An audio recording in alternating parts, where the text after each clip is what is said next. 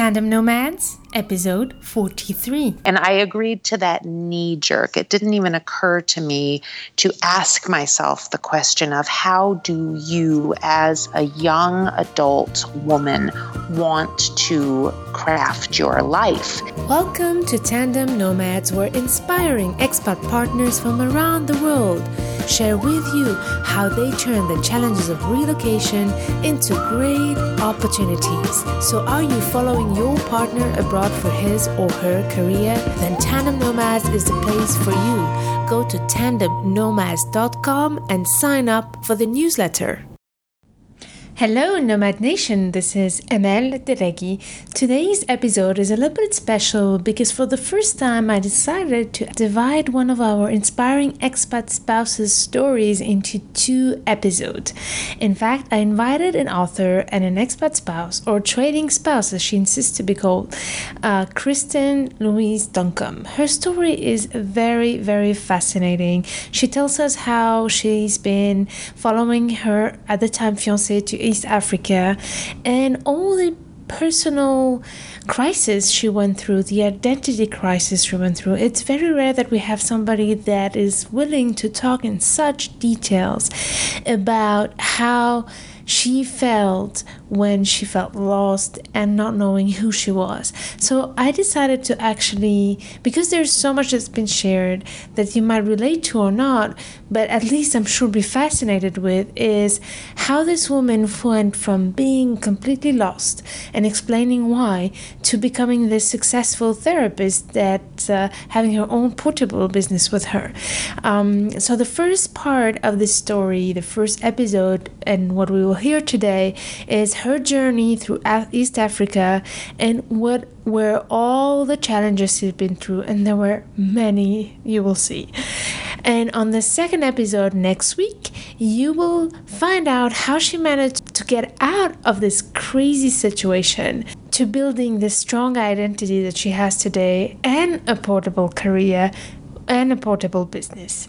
So let's dive in, and uh, I can't wait to share this story with you. Kristin, are you ready for the ride? I am. Kristin is born to American diplomats and raised in various countries. Today, she lives in Geneva and is a psychotherapist who specializes in working with international and expatriate families. Kristin is also an author. Her first book was selected as one of the best indie reads of 2013. It is called Trailing a Memoir, which tells her experience as a trailing spouse who followed her Médecins Sans Frontières husband in East Africa to help the populations that were suffering from wars and diseases. Kristin also just published a new book called Five Flights Up Sex, Love, and Family from Paris to Lyon. This time, she counts her story adapting to a new lifestyle in France and reconfiguring everything she thought she knew about her expat life. So, Kristin, this is like a very short overview of your long experience living abroad and trailing. So, is there anything I missed? And tell us where you're at right now. Well, just to really bring the listener into my living room where I'm sitting right now, I am sitting in the Saint Jean neighborhood of Geneva, Switzerland, where I have lived less than a year and very happy to be speaking to you. I'm in the middle of a busy day. Um, as you mentioned, I am a therapist. I work with individuals, couples, and families. And um, my daily life tends to be a bit of a juggle between my family life. I have two kids, ages 17 and 11. My husband, who, of course, works here in Geneva, my clients, I usually see anywhere from three to, to six people per day. And then, of course, you know, working on my writing life, promoting my books. And it's just a busy time. So let's jump back right now into your beginning of your trailing experience. So tell us where you were and how did you make the decision to suddenly move with your husband to the East Africa? To East Africa. Well, it is a very good question. And I want to start by explaining the reason I entitled the book Trailing, because it is true. I think, you know, most people that term, or at least in the Anglo community, that term is one that resonates, especially people in the expat world, because they know what this notion of the trailing spouse oh, there's a big debate there too, but we're not yes. gonna. We don't well, have time to go there. But a term that's that's a bit tongue in cheek exactly. because some people take great offense and say, "I want to get rid of that word," and we should be called the accompanying spouse, or we should be called this, that, or the other. But for me, it was important to use that word specifically because um, well, first of all, having grown up as an expat kid, when, you know, in less politically correct times, that's what the accompanying spouse was called. My mom was considered a trailing spouse. The friends of the mothers of my friends, also in the expat community in the countries we we lived in, were called the trailing spouses. And I, um, wanted to write about my own experience as a quote unquote trailing spouse because when I agreed to follow my husband to East Africa, I think what really happened to me is is that I found myself in the role of someone trailing. Mm-hmm. And I hmm. say it like that because our story, just the very abbreviated version is is that we met um, in graduate school in New Orleans. I had um, I, I, moved back to the states when I was 18 years old. Had a lot of adjustment difficulties. My mom and dad still lived overseas at that point, um, so I would go back and forth between my college in Massachusetts and where my mom and dad were based in. Jakarta, Indonesia, and then in Lagos, Nigeria. Mm. And after college, I moved to Seattle, um, lived in Seattle for four years, and then after a series of, you know, young adult adaptation difficulties, which I just could not seem to get myself out of, mm. I decided that I wanted to settle down someplace, start my career as a therapist, and I moved to New Orleans with that idea in mind. And literally a day after I arrived in New Orleans, I met this sexy Argentinian guy who was seven years older than me and who was already with Médecins Sans Frontières. We had a whirlwind romance, and he asked me almost immediately if I would accompany him to the field. And note that I did say a company. Mm. So when he said, Will you go off on my next MSF mission with me? I said yes without even hesitating because I knew what that meant. I had done that my whole life because, you know, my dad would get these assignments and there was never any debate. We would just go where he was assigned and that's how it was. And I thought that I knew how to do that. Hmm. So I turned in my own agenda. No one asked me to do it. I went in fully compliant and I followed my new husband. You know, I had, I barely knew him at the moment that I married him. I was young and impulsive, and off we went. And when we got to Nairobi, I discovered that nothing was like what I thought it was going to be.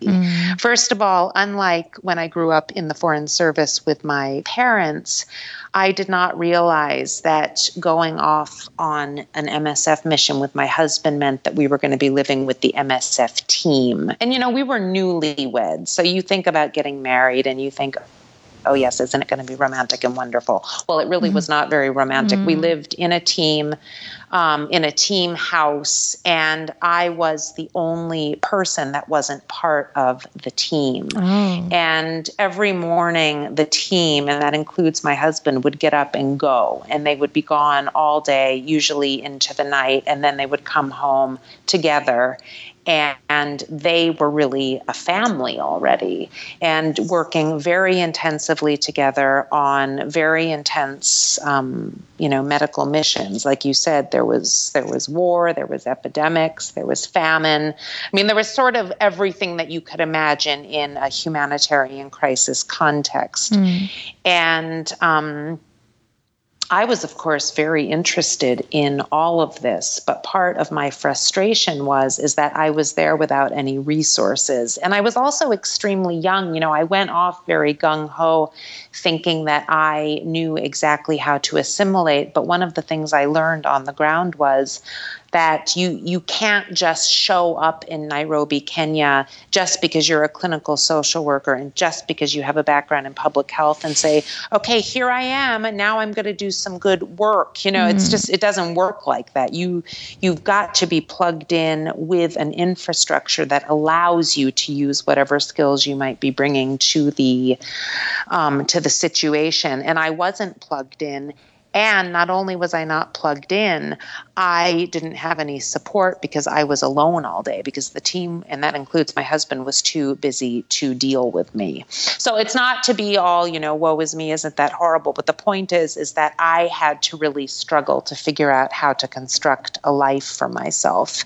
Um, say that goes back to why I wanted to use the term trailing spouse because I was the the the love struck young woman who followed the guy to the field and found herself alone in Nairobi trying to figure out how to get on her feet. And I very much felt like I had become exactly that someone that had been pulled along, I trailed and I just didn't even know how to make sense of my life at that point. You know, yeah. uh, Kristin, you've been summarizing so many important points of the life of a trailing spouse. Yes. And uh, you focus a lot on training, and there is a debate. I don't like personally the word trailing, but you did justify very well why you do use it.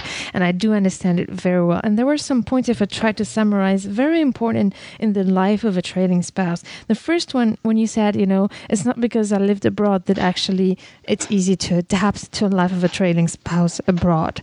There's this first point. The second one was the whole whole social aspect of it, of arriving in a new place with no support system. Expats have usually a whole support system that's there to welcome them. They have colleagues, they have teams, they have infrastructure. Expat spouses, most of the time, do not have that. And this is exactly what you experience when you arrive in a very extreme situation. The, the third point that you mentioned is also the relationship, you know, that the fact that he didn't have the time to be there with you and accompany you in that transitional phase. Right. And finally, exactly. the other, and there's also the important part, which is your career. You can't expect you just because you're talented and skilled that people will just want to hire you.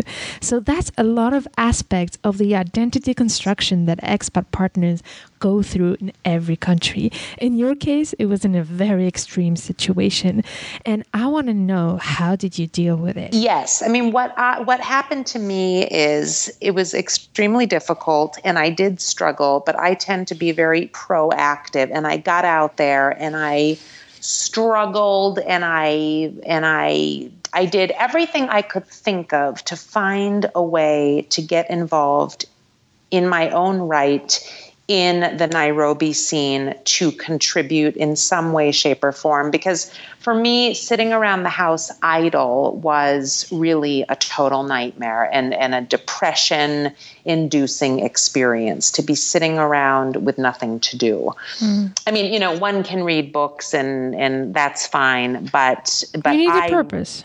Yes, I and and I had always been uh, career minded, and I don't mean like I needed to advance in my career. I mean that I really wanted to get involved. I wanted to be engaged. I wanted to uh, work with people. I wanted to to have a life that used me, and so I really. Um, excuse my language, busted my butt to try mm-hmm. to get some things going. There was a few, um, you know, mishaps here and there. I did a lot of volunteer work, but I ended up working for a spell as a social worker in um, a clinic for adolescents. Um, so there was that, and I picked up some consultancy work along the way. But the other main issue that I talk about in my book Trailing is um, the fact that six months into our stay in Nairobi, we were violently carjacked one evening. Mm. And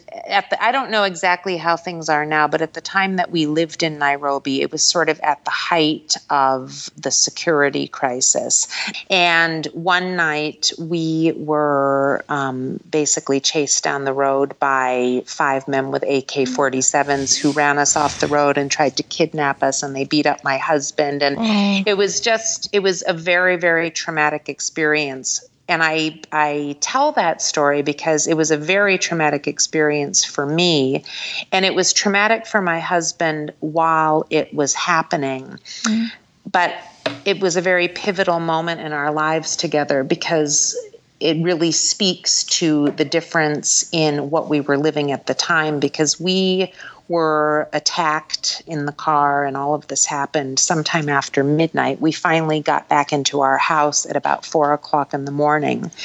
And the next morning at eight o'clock, my husband was getting up and leaving for work, whereas I had not slept all, all night long and I was still shaking. I was so traumatized. And I really spiraled into um, you know i was already in sort of a fragile state just from the struggle of the yeah. of the the months leading up to this but i really spiraled into a state of post-traumatic stress which i think really and i say this with a from a clinical perspective not just the perspective of someone who lived it but i mean i dealt with that trauma as someone who also was was already having a very fragile and complicated sense of purpose already in my life. Hmm. I was already asking some really big questions, existential questions like, what am I doing here?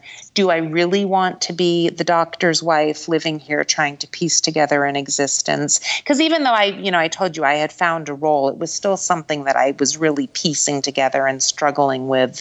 And, and, I found that almost losing my life that evening really brought the question forth of what what is the point of my mm. life and and if I am going to be murdered while we're out here doing this could could I say oh yes I died doing what I loved. I mm. died making good use of my life. And at that time, the answer was no. Whereas my husband, on the other hand, had uh. a very, very strong and clear sense of meaning and purpose, which is why, you know, four hours after escaping from the gangsters, you know, with bruises on his head and knees from getting beaten up with the guns, he was leaving the house to go back to the cholera camp.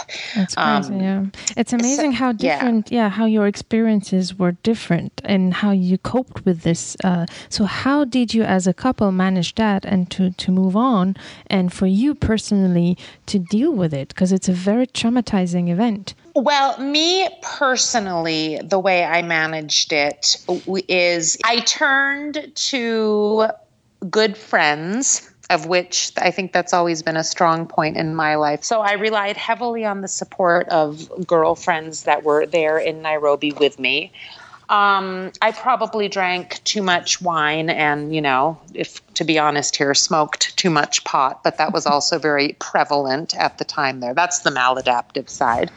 Um, I threw myself into creative work. I mean, I continued working um, in the different roles that I had established for myself, but I also did a lot of painting, I did a lot of writing, I did a lot of baking. I became a master baker, and I basically just tried to find ways to quell my anxiety. Mm-hmm. Um, because there was a lot of post traumatic stress, which actually took me several years to resolve. And then to get to the central question there, with my husband, we became extremely polarized. I mean, I think most couples that have been through crisis would probably say the same. There was a series of ups and downs. Some things did bring us closer together other things um, continued to drive the wedge between us, but we really coped very differently with what had happened to us. And he tends to have a more let's just get on with things attitude, whereas I had a very I can't um, stop being afraid attitude. Um, and we became increasingly distant from each other. And then, okay, do we want to say this is maladaptive or adaptive? I mean, I, I have no regrets about this, but it was probably a maladaptive decision at the time as I think probably a lot of people do, I thought, well, we have grown so far apart and we are so um, not getting along with each other at this point.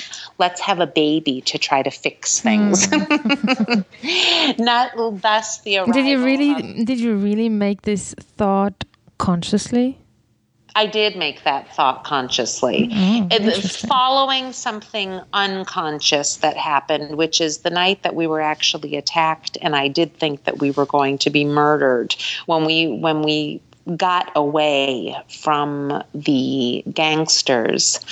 Um, all I could think that night when we were back in the safety of our house was that I wanted to have a baby. Wow.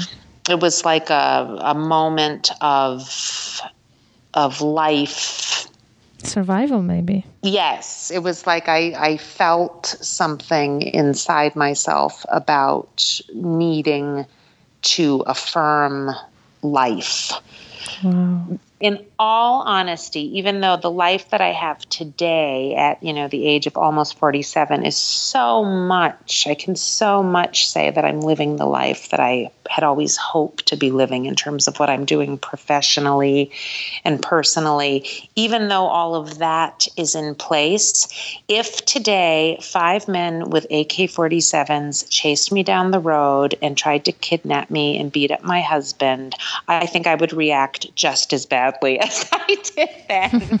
Because I don't think that I am the type of person that will ever deal with something like that well. Because to me you know and, and people do deal with trauma differently but for me it was very very traumatic. Mm. but to go back to go back to what you were saying about you know the question was what helps you move on? You and your husband and you said your first thought was let's have a baby. So was it was that helpful for your relationship? Well, the thing is, that was my first thought at once we got back in the house, but that is not the first thing I did. Okay. I didn't actually operationalize that that thought. I like the word um, operation. that that happened about six months later. Okay. So the pregnancy came came on about six months later when I was a little more stable mentally after the carjacking. Um, and then we, of course, had the baby nine months later. I had my daughter in Nairobi. Mm. Um, um, but but I think what happened to us is that at least you know speaking for myself in my case there was still a lot of unresolved trauma that continued to affect me in a variety of ways and I you know I'm a survivor. I moved on and we moved to Kampala. My husband had a new role. My daughter was born, and five days later, my husband left and he moved to Uganda without us because he had to start his new job. Mm-hmm. A month later, with my newborn, I joined him in Uganda.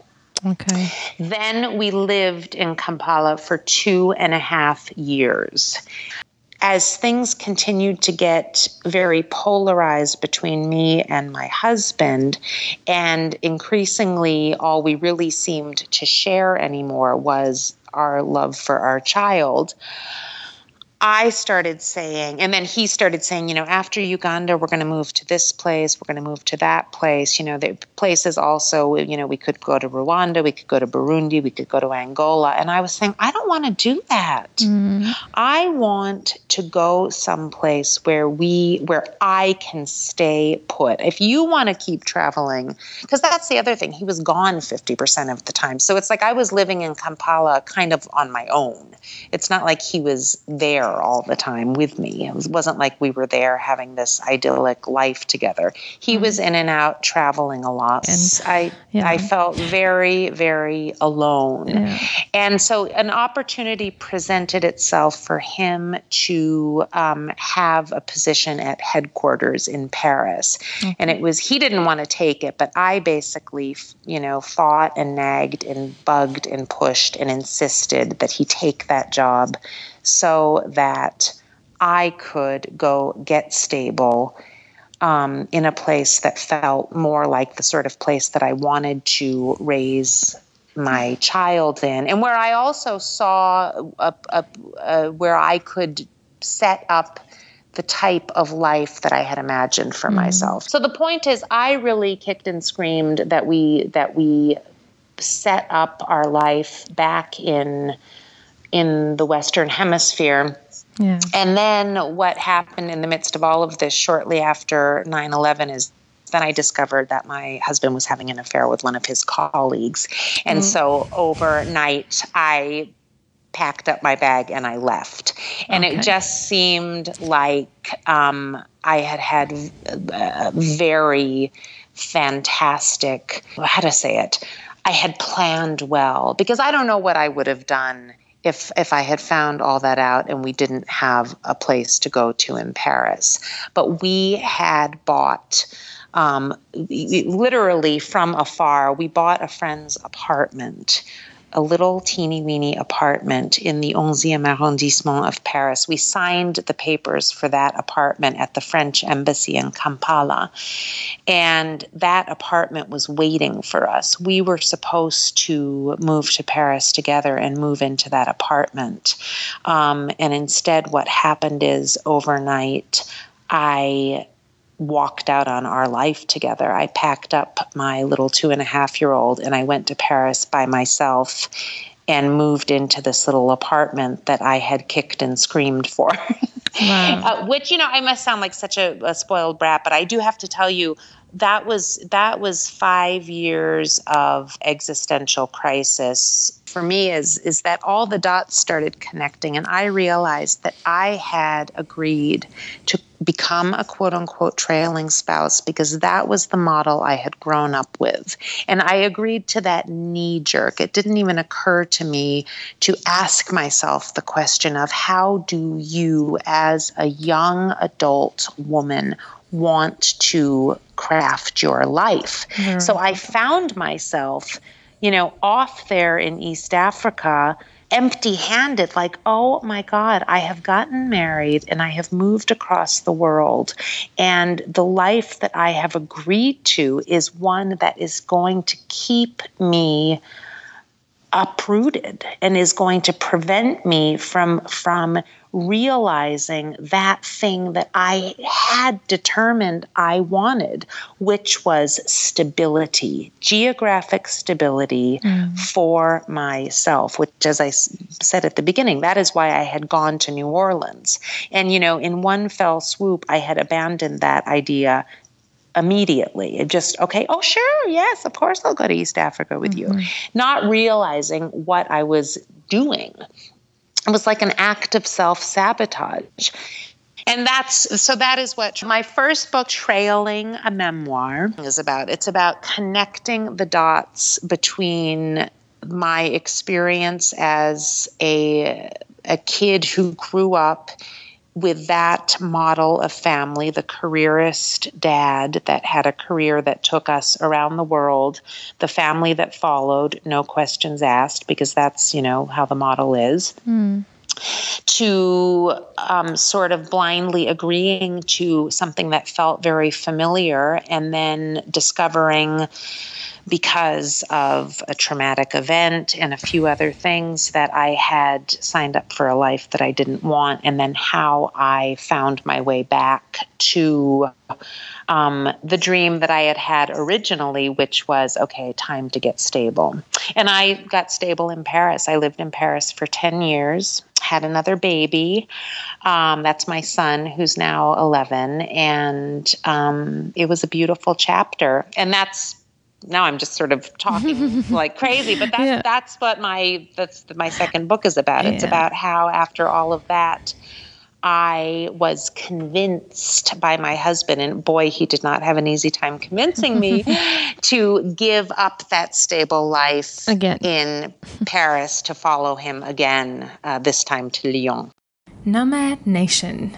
Isn't that a fascinating story? How Kirsten has gone through all these crazy challenges as an expat partner. She probably had it all. And I don't know about you, but I'm very curious when I hear this to wonder how, first of all, did she manage to get over all this heavy, you know, experience of deep personal uh, identity crisis and also a marriage crisis. And the second question is how on earth would she just follow him again after all of that?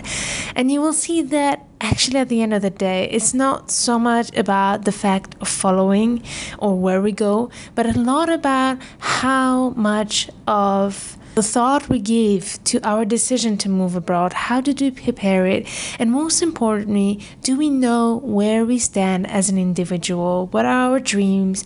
What do we want to do? And what do we want to build for ourselves?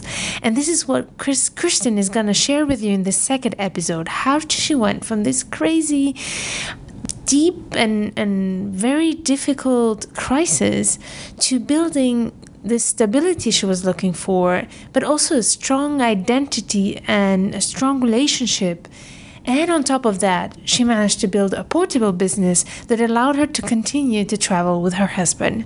Amazing story, and I can't wait to share with you all the great insights and the tips she will share with us of what helped her and what could help you turn those challenges into opportunities for you. So I'm very much looking forward to meet with you in the next episode. And in the meantime, do not hesitate to go to the show notes page of this episode on the website of Tandem Nomads, where there's all the information about Kristin and her books if you want to check them out before we meet again next week. So, talk to you soon and see you on the next episode. Nomad Nation, don't miss any of the great inspiration, tips, and insights that will prepare just for you.